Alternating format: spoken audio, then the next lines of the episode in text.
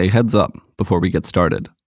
Mobbed Up contains explicit content, such as adult language and depictions of violence, including murder. Please be advised that this podcast might not be suitable for all audiences.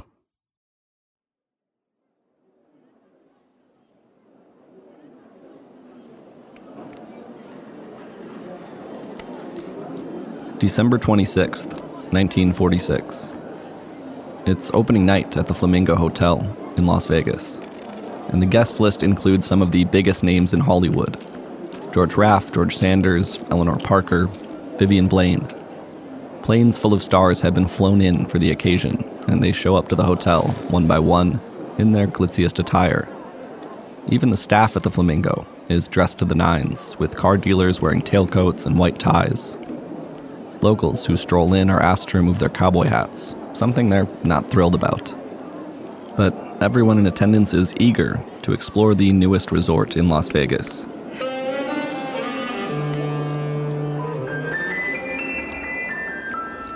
The Flamingo wasn't the first hotel to open up on what we now call the Strip, but it was going to be different. Bigger, better, more refined, and more luxurious than other hotels in town. This was going to be the start of a new era for the resort industry in Las Vegas, at the time a small desert city. Millions of dollars had been poured into the construction of the Flamingo, and on opening night in 1946, it showed. The Review Journal's Wally Williams would later write that on opening night, the hotel, quote, looks like somebody visited the lot on which Cecil B. DeMille is operating from, steals the swankiest set of the super colossal production, transports it to Las Vegas, and sets it down in the sand and sagebrush. Guys and dolls from Las Vegas and suburbs, such as Los Angeles and Hollywood, jam the joint until it appears the proprietors will have to disjoint the walls to take care of the mob. Of course, when he wrote about the mob, Williams was just talking about the crowds.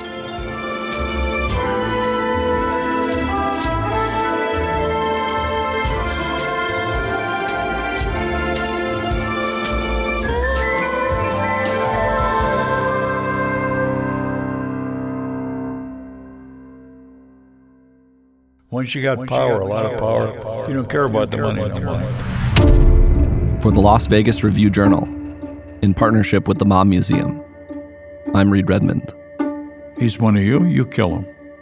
You're listening to Mobbed Up, a true story about money, You're not supposed to have a profile like that, especially in Vegas.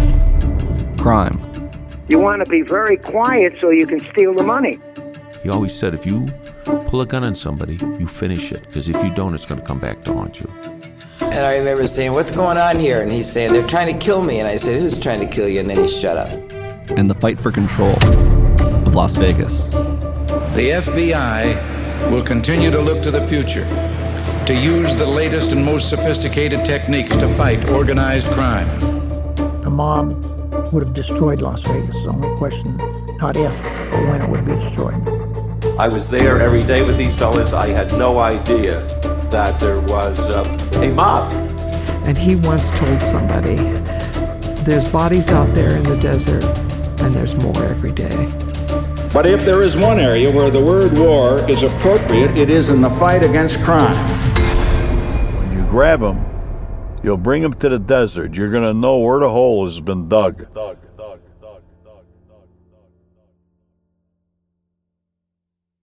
Part 4 Open City.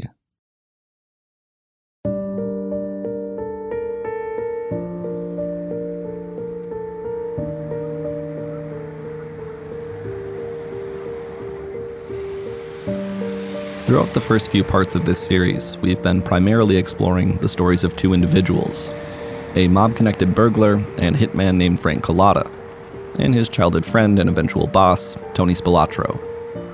When we left off at the end of part three, Tony had been sent out to Las Vegas to oversee the Chicago outfit's interests there. And as we already know, Frank will eventually follow him to Vegas. In coming episodes of this series, we'll continue to tell that story. And trust me, Frank's got a hell of a story left to tell.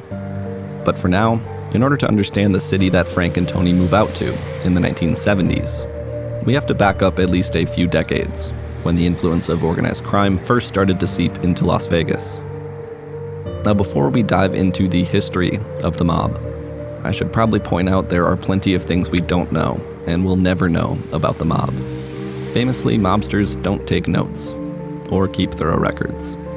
Something that becomes apparent very quickly if you ever go about conducting research for a podcast on the mob. That's one of the both fun and horrible things about studying the history of organized crime. Uh, it goes back to a Woody Allen line where he said organized crime saves a lot of money on office supplies. They don't write things down. This is Michael Green, an associate professor of history at UNLV, who helped with the planning of the Mob Museum. He pointed out to me that the question of when organized crime came to Las Vegas depends on how you define organized crime.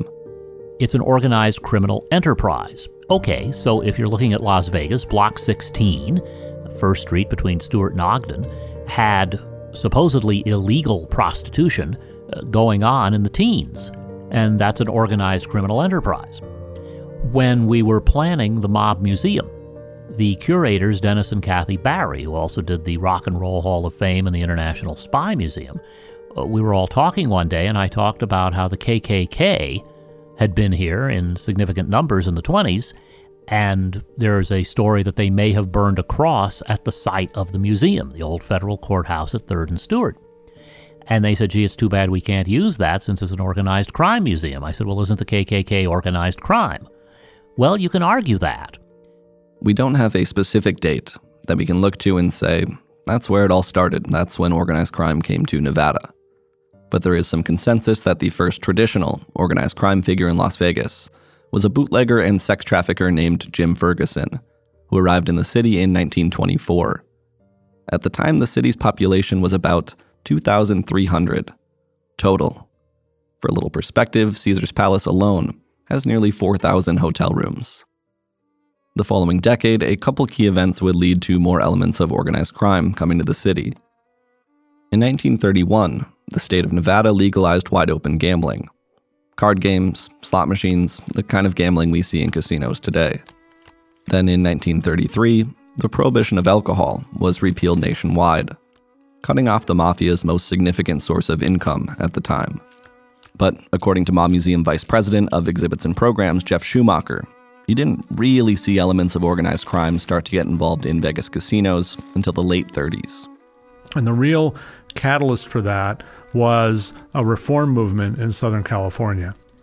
In 1938, a new mayor of Los Angeles was elected, Fletcher Bowron.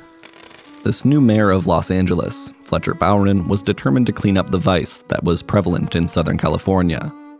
That meant cleaning up illegal gambling operations. Bowron comes in, and what you see is a crackdown on, on illegal gambling in Southern California. And a number of these illegal operators move to Las Vegas, where they see an opportunity to, uh, to make a, an honest buck, if you will, to take their talents, the things that they learned operating illegal gambling halls, and go legitimate and have legal gambling halls in Las Vegas. In Los Angeles, these guys had been considered gangsters. In Las Vegas, they were businessmen. And they were getting a chance to make their money out in the open. So this was really the beginnings of of sort of a criminal element becoming involved in our uh, gambling industry. That evolved during World War II into uh, more of an organized crime, a formal, traditional organized crime element in the casinos. I think that arguably started with the purchase of the El Cortez by a, a crime syndicate out of New York in 1945. And this is, uh, you know, famously Meyer Lansky, Bugsy Siegel, Gus Greenbaum, Moe Sedway, uh, and, and, and several others, all of whom had traditional organized crime ties.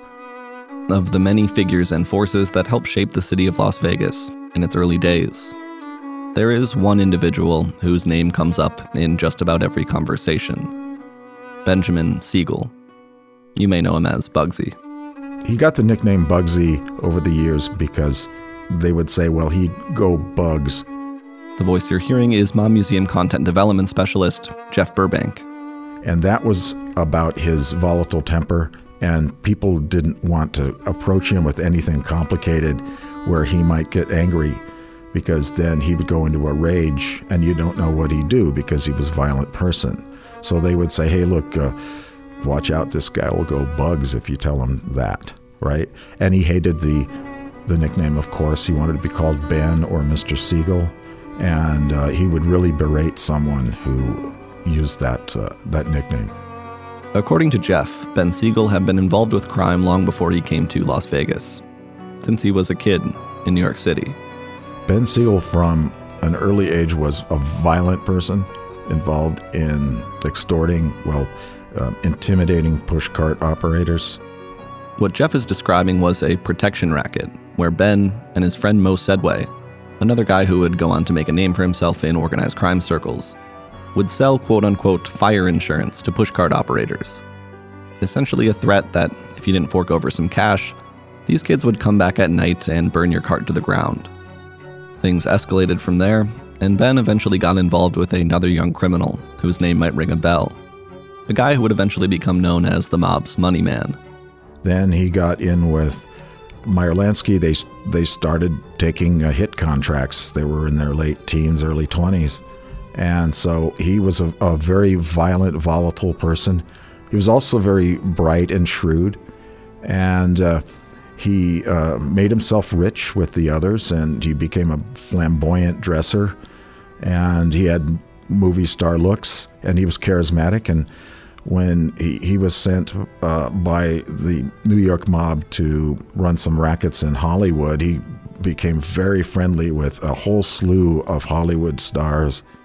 Ben Siegel spent the bulk of the 1930s out in California, palling around with movie stars, extorting film companies, and helping the mob expand its gambling rackets, among other things. Uh, he was involved in drug trafficking. Uh, he was also involved in uh, prostitution. From there, Ben Siegel looked to Las Vegas. Historian Michael Green. In the early 1940s, Ben Siegel came to Las Vegas from Southern California. Now, there are stories that he had gone to LA hoping to get into the movies, and I think he did decide once he got there that that's what he wanted to do. But he was sent there to get control of unions that were involved in making movies. And this was a big organized crime thing, labor racketeering. He came here to get involved in the race wire. The horse racing results were big money, big business, and the mob wanted to control it. And Siegel did his duty here and got that, and then got into the casino business. There's a powerful myth that surrounds Bugsy Siegel to this day, and it's that he was the inventor of Las Vegas. But that's something that would have come as a surprise to the residents and casino operators who were already there before he arrived. Um, nobody at the time said that he was that he founded Las Vegas or started the casino industry or anything close to that. This is David Schwartz, a historian and associate vice provost for faculty affairs at UNLV. Gambling in modern Las Vegas happened in 1931. Siegel was nowhere close to town then. That was all downtown. First resort on the strip was opened in 1941. Siegel had nothing to do with that. He did start to come to Vegas in the early 30s, mostly because he was the representative of a RaceWire syndicate. RaceWire was how they distributed horse betting information, and he was the one who basically would tell people, you get the service, you don't get the service. It was very important. So he did that. Ben Siegel's lasting impact on Las Vegas would come later on, in the 1940s, when he got involved with the construction of the Flamingo Hotel, a project that was actually started by a real estate developer named Billy Wilkerson. And Wilkerson was a genius. He's the guy who founded the Hollywood Reporter, also a terrible, terrible gambling addict. So, constantly out of money. He had started building the Flamingo because his friend said if you're going to gamble so much, you should build a casino and then you can lose to yourself. You know, that's today they'd probably want therapy or even drug based uh, treatment. But back then, the treatment, if you were rich, was to build your own casino. So they did that. Uh, he ran out of money. So he is looking to restart the project. He's approached by a guy named Harry Rothberg, who represented other investors, and these turned out to be people connected with maybe Meyer Lansky and folks like that back in the East Coast. And Ben Siegel, as he was known, came out as their representative. The Flamingo was going to be the third hotel to open in the part of Vegas we now know as the Las Vegas Strip. But Wilkerson's vision and later on Ben Siegel's vision, was to build a new kind of hotel casino, to revolutionize the resort industry in Las Vegas altogether. The Flamingo was supposed to be a luxury hotel with big name entertainment, bigger names than the other two hotels were bringing in at the time. And I think that is what tends to distinguish the Flamingo from the others. And so you go from the wallpaper, the chairs, the beds themselves. Everything about it was designed to be, put it in quotation marks, first class in a way that the original hotels, although very well built and very well run and having a lot of great amenities, really didn't match. That kind of luxury would come with a steep price tag. But with Ben Siegel now at the helm, the money for the project was coming from his friends in the upper echelons of the mob. The money essentially came from within organized crime. We're talking about Siegel's boyhood friend, Meyer Lansky, uh, being back east, sort of serving as the Chancellor of the Exchequer or Secretary of the Treasury, and figuring out where the money goes. And there are these various investors within organized crime who are providing the money. That's part of the problem Siegel ends up facing. Uh, he was not dealing with a bank where he might be able to go in and float another loan or uh, be able to convince the banker that things were going well.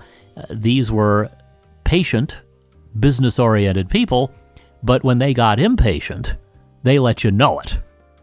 The Flamingo project would end up costing around $6 million, although many experts believe Siegel skimmed a healthy portion of that for himself. Here's Wilkerson's son, Billy Wilkerson III, speaking about his father during a 2019 event at the Mob Museum.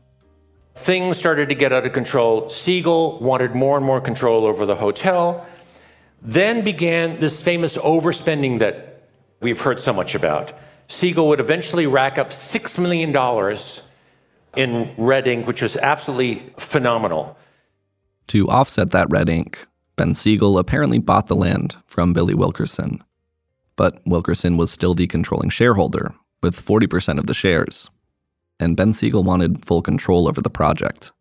It was in early December 1946 that Siegel called a stockholders meeting at the unfinished Flamingo and basically told my dad to hand over all of his stock or he was going to be killed for it.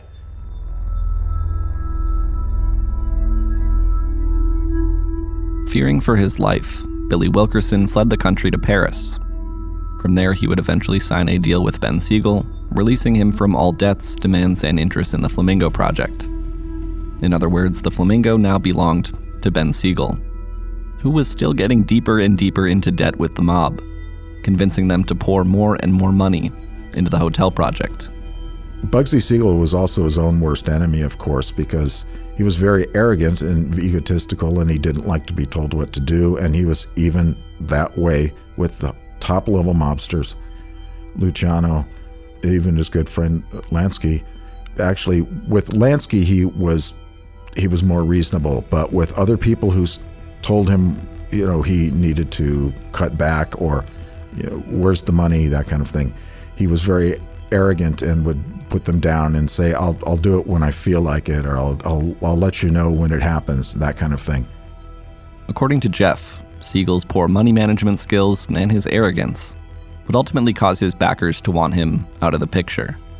They decided in uh, late 46, uh, a number of uh, top mobsters went to uh, Cuba and decided that uh, Siegel had to go. I mean, even even before the Flamingo opened. In December of 1946, Siegel went ahead with the opening of the casino. When the Flamingo opened, the opening night acts were Jimmy Durante, who's a star in a lot of media, Rose Marie, who'd been a big star on radio, and Xavier Cugat, a major band leader. So I think we're talking about the Flamingo aiming a little higher. And I think ultimately it paved the way for a lot of what was to come. By some accounts, including one you heard from the Review Journal at the top of this episode, the opening was a success. But that was just the surface. Underneath all of the glitz and glamour, the hotel was still unfinished. And it was bleeding money.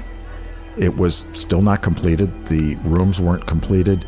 people went into the, the main lobby, the main casino, and they saw um, construction curtains up on the ceiling. And it really wasn't ready to open, but he felt that he had to uh, get the ball rolling. The rooms at the Flamingo weren't ready in time for the opening, so guests were staying at other hotels, bringing their winnings with them instead of spending them in house. Within a few weeks, the Flamingo is said to have lost hundreds of thousands of dollars, on top of the already exorbitant construction costs that went into it in the first place. Siegel has investors who are not happy that it is not making the money it is supposed to make. Siegel really deserves credit for getting the thing built, but it doesn't mean he really knew well what to do with it once it was built. And even then, he had trouble in getting it built. By late January, around a month after opening, Siegel was forced to temporarily close the Flamingo to stop the bleeding and finish construction. On February 8, 1947, an announcement appeared in the Review Journal reading, Ready? Announcing the official opening of Las Vegas' newest and finest resort hotel, Hotel Flamingo, opening Saturday, March 1st with complete resort facilities for your comfort and convenience. All rooms and suites individually styled by Tom Douglas, noted Hollywood decorator and designer. Olympic Championship swimming pool, entire hotel completely air conditioned, finest cuisine and service, internationally famed entertainers. Small text in the bottom corner of the announcement reads To make this possible, and to coordinate all our activities and facilities so that we may offer you the finest service, the casino and dining room at the Flamingo have closed and will reopen Saturday, March 1st. The mobbed up Flamingo Hotel did reopen in March, and it even started to turn a profit after that. But Ben Siegel's fate was already sealed. On June 20th, 1947, Siegel flew to Los Angeles and drove to a home he rented there with his girlfriend, Virginia Hill. That evening, he sat down on the couch and began reading a newspaper, unaware that about 14 feet away, a gunman was crouched in the backyard, resting a 30 caliber carbine rifle in the cross of a trellis.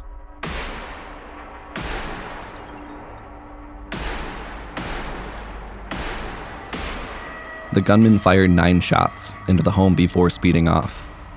Ben Siegel was hit multiple times in the chest and in the face, one of the bullets knocking his left eye out of its socket. According to FBI records, Siegel died instantly. Although you can take some educated guesses about who killed Ben Siegel based on the company he kept, his murder would go unsolved. To this day, it is an open case. Literally, the Beverly Hills Police Department considers it an open case. I have the funny feeling they are not likely to solve it anytime soon. Within an hour of Bugsy Siegel's death, new mob representatives walked into the Flamingo and announced that they were taking over. Shortly after his death, a new management team came in, including Sedway and Greenbaum, who had been at the El Cortez downtown, Ben Goffstein, Davy Berman, and a biographer of Meyer Lansky described them as looking like generals mopping up after a coup. And just like that, a new era was underway in Las Vegas. If you ever want to define the term symbiotic relationship, try the growth of Las Vegas and the growth of organized crime. I don't think we have one without the other, at least at the rate Las Vegas grew. After the break, Las Vegas expands, and crime families from all over the country want a piece of the action.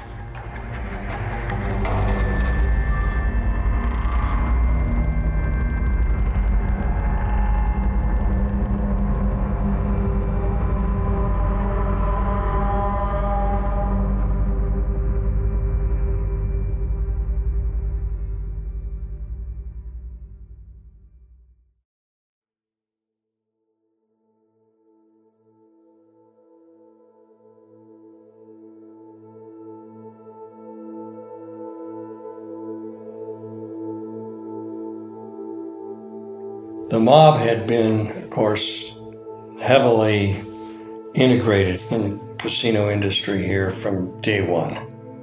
This is former Nevada Governor Bob List in an interview with the Oral History Research Center at the UNLV Library Special Collections and Archives. Bugsy Siegels and all the rest. I mean, they're the ones who built it. And in the old days, there were no suitability standards. Anybody in those times could apply for a gaming license. And I guess it'd be like getting a driver's license almost, you know. Before the break, you heard the story of Bugsy Siegel finishing the construction of the Flamingo Hotel on the Las Vegas Strip, which opened, then closed, then opened again in the late 40s. While a bunch of other hotel casinos popped up shortly after, many of them tied to organized crime. Again, here's Mob Museum Vice President of Exhibits and Programs, Jeff Schumacher. The, uh, the Flamingo was followed by the Thunderbird, uh, and the Thunderbird was another Meyer Lansky operation. And then two years later, you have the opening of the Desert Inn, which is now the introduction of the Cleveland mob into Las Vegas with Moe Dalitz and his partners. The Thunderbird and the Desert Inn would be followed in quick succession by the opening of the Sahara, the Sands, the Dunes, and in 1955, the first high rise casino in Las Vegas, the Riviera, which brought the Chicago outfit into the city. By most accounts, the Chicago outfit, which started under Johnny Torrio and Al Capone, uh, actually grew bigger and more sophisticated after Capone left in 1931. And it was the most powerful mob organization in America. And for it to arrive in Las Vegas was a very big deal. And these folks, you know, really took over the Riviera and operated it, and uh, and, and may have introduced the uh, concept of skimming to Las Vegas uh, as part of that. Skimming would take many different forms throughout the mob's reign in Vegas, but at its most basic, it involved underreporting a casino's income and pocketing the difference. In other words, skimming a little something off the top before counting up a casino's cash revenue. On the heels of the Riviera, the Hacienda opened on the Strip in 1956, followed by the Tropicana in 1957. And then you have a year later, in 1958, the opening of the Stardust. If I had to put a number on the casinos that opened in the 50s that had ties to organized crime, I'd go 90%. This again is historian Michael Green. He told me that all these new casinos on the strip were creating a sizable workforce in Las Vegas. That meant that as the hotel casino industry expanded, so did the city itself, both in terms of population and infrastructure. So, with the growth of the hotels catering to the tourists who are coming in, you also have the growth of a community surrounding them. So, you have everything from this massive expansion of the African American population because of the availability of jobs here for the most part that had been going on from the mid 40s on.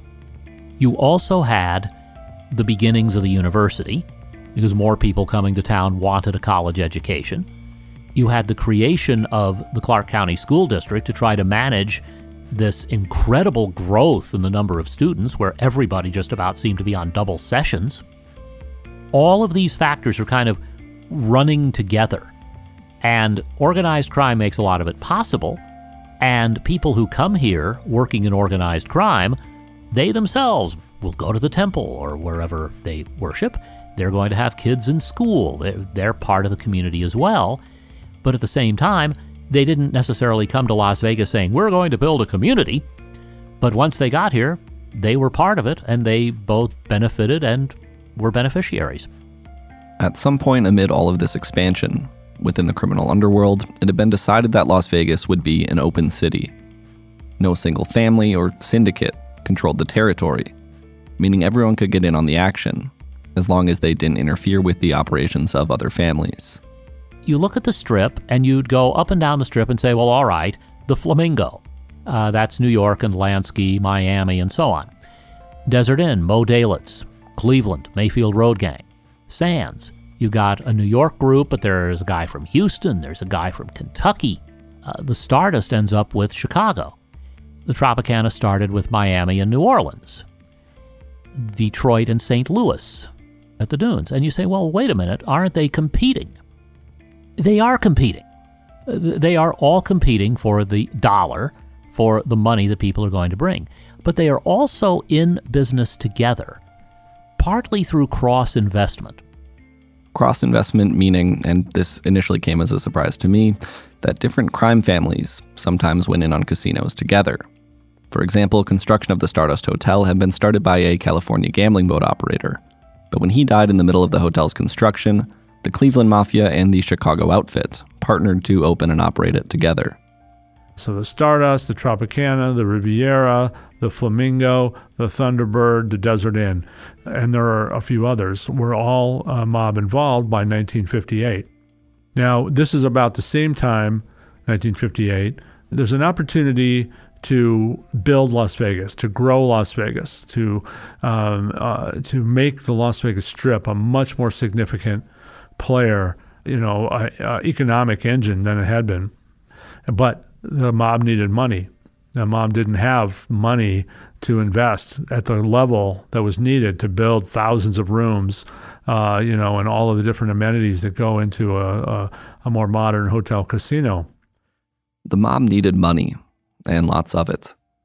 Problem was, even setting aside the criminal element of all of this, most banks at the time weren't interested in getting involved in the casino business. Historian Michael Green. It's a little hard for us to comprehend today when you have major multinational corporations owning casinos and real estate investment trusts and other things that you would find on Wall Street and think nothing of it. They're involved in casinos today. Once upon a time, there was no way that any legitimate financial institution, lending institution, or for that matter, corporation would touch a casino. That's where the Teamsters Union, at the time led by, you guessed it, Jimmy Hoffa, comes into the picture. They found an, an opportunity in partnership with the Teamsters Union and Jimmy Hoffa. And Jimmy Hoffa and the Teamsters agreed to use their Central States Pension Fund to uh, issue loans to the mob uh, to mob interests in order to build or expand casinos. And you know, hundreds of uh, of millions of dollars were loaned to mob uh, mob connected casinos in Las Vegas in the late from the late 50s through the early 70s to get a lot of these places built. And uh, one of the the most famous of those was Caesar's Palace. Here's Myram Borders, a longtime Nevada journalist, talking about the 1966 opening of Caesar's Palace in an interview with the Oral History Research Center and the UNLV Library's Special Collections and Archives. Uh, when Caesar's Palace opened, Jimmy Hoffa was on stage taking the accolades because it was Teamster money that built Caesar's. And banks and insurance companies weren't about to loan any money to build hotels in Las Vegas because it was gambling and that was bad it wasn't accepted anywhere else in the country. And so, if it hadn't been for organized crime and the questionable money coming in from the Teamsters Pension Fund and the Culinary Pension Fund, I don't think that uh, Las Vegas would have been built. Midwestern crime families, most notably the Chicago outfits, had gained influence over the trustees of the Teamsters Central States Pension Fund. They pulled the strings, and the trustees would approve multi million dollar loans. Here's Bill Ouseley, former supervisor of the FBI's Organized Crime Squad in Kansas City. It all surrounds the uh, Teamster Pension Fund that uh, Hoffa had put together back in the 50s, and then the fund became uh, billions of dollars, and Hoffa had decided that uh, he's not going to invest this money, uh, you know, with banks and uh, insurance companies. He's going to use the fund for himself. And of course, as you know, Hoffa was mobbed up uh, from the get go. They were his partners, and uh, it was an unbelievable situation at the fund. According to Bill Ouseley, the loans coming from the fund were often distributed with few or no protections. The way he was able to do that was to pack the trustees who managed the fund. Because different trustees were connected to different crime families, you'd end up with a situation where multiple crime syndicates had a stake in the same casino. So instead of competing for territory, Chicago, Kansas City, Cleveland, and Milwaukee would end up working together. The Midwest families, Chicago, Kansas City, Milwaukee, and Cleveland, had this death grip on the Teamsters. This is Gary Jenkins, a former intelligence unit detective with the Kansas City Police Department, and host of the podcast Gangland Wire. And the Teamsters have this huge, big pension fund, the Central States Teamsters Pension Fund. and a pension board can vote to invest their members' money in any way that they deem fit. There's really it's, it's a private deal in a way. It's, it was less private now, but back then it was more of a private thing with very few regulations over it. So they could loan money to a guy that wanted to buy a casino, and and at the time, legitimate banks didn't really want to loan money to people that run casinos. Gambling was still kind of a little bit in the dark on the on the dark side, and and the banks were all ran by stodgy old men from uh, uh, old time families that you know their dad had run the bank and their grandpa had started it and things like that. So they didn't really want to get involved with something as dirty as a casino business, but the Teamsters Union would. Throughout the 1950s and 60s, hundreds of millions of dollars from the Teamsters Central States Pension Fund were poured into Las Vegas casino projects. So by the time Tony Spilotro came to Las Vegas from Chicago in 1971, casinos up and down the Las Vegas Strip were controlled by the mob. Former Nevada Governor Bob List. Vast majority were still mobbed up. And there had never been a comprehensive effort by law enforcement to do anything about it. I mean, all of the local sheriffs and everybody, they just went along with it, and places contributed to campaign money for all the elected officials. And the victims really were, it, it wasn't the old kind, time kind of victims of the mob uh, in terms of the citizenry. The, the victims were the citizens who didn't get their taxes collected from the casinos. They were skimming the money. It wasn't being reported because they were walking the money out the back door instead of putting it through the counting room although the outfit and other organized crime families would develop a variety of interests in Las Vegas. Their real cash cow was always the casinos, something that started to become more and more apparent to members of law enforcement throughout the 1970s. I can't say that as I got off the plane, we saw that the priorities were the infiltration of organized crime families into the legitimate casino business. This is Stan Hunterton, former special attorney with the U.S. Department of Justice Organized Crime Strike Force in Las Vegas. They were doing other things here jewelry robberies, uh, loan sharking, that kind of thing. But it pretty quickly became apparent that uh, that was really where the money was, if you will. Um, and of course, the mafia had uh, recognized that going back to the days of Bugsy Siegel and the uh, uh, Flamingo.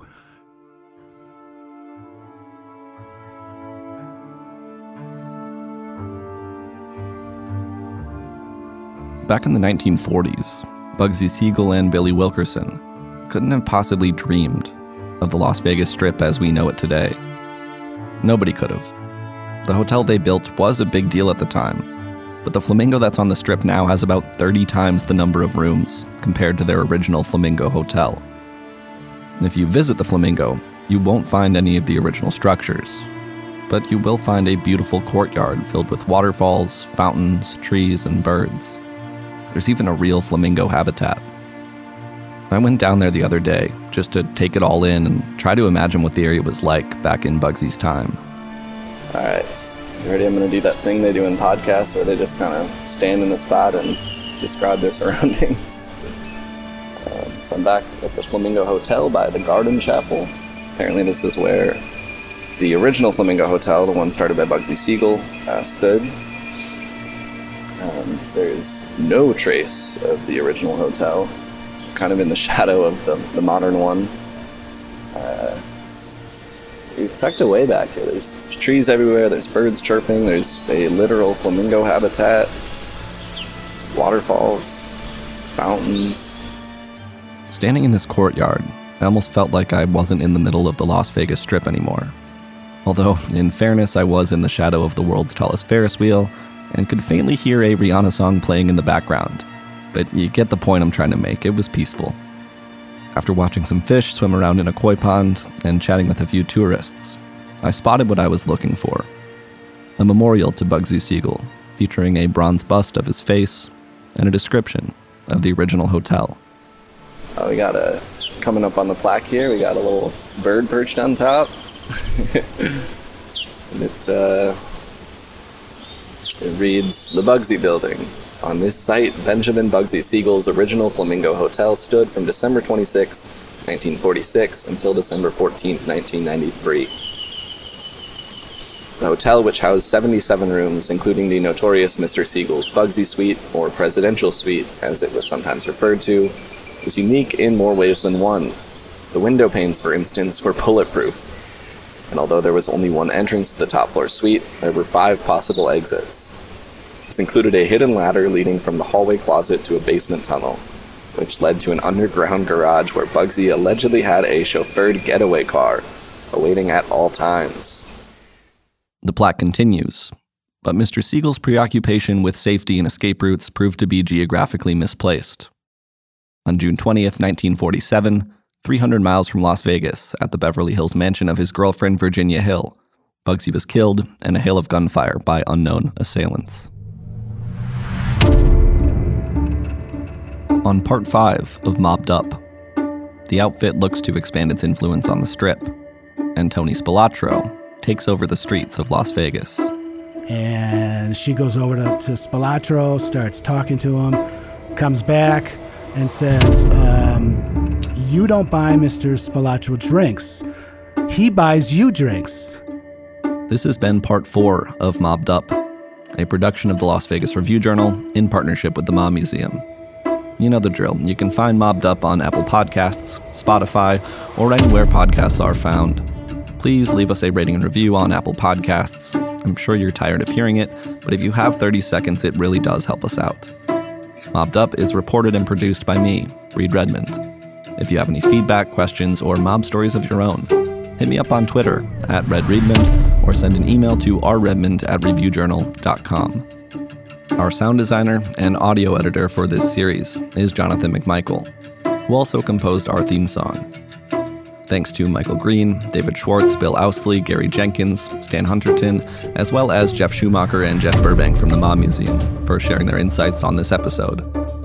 Select clips used in the intro to this episode, and as noted elsewhere, come from the Oral History Research Center in the UNLV Library, Special Collections, and Archives. Music and sound effects used in this episode are from Stephen Arnold Music and Motion Array. You can learn more about the Mob Museum by visiting themobmuseum.org, and you can learn more about Mobbed Up by visiting reviewjournal.com backslash podcasts. Thanks as always for listening, and we'll be back with more next week.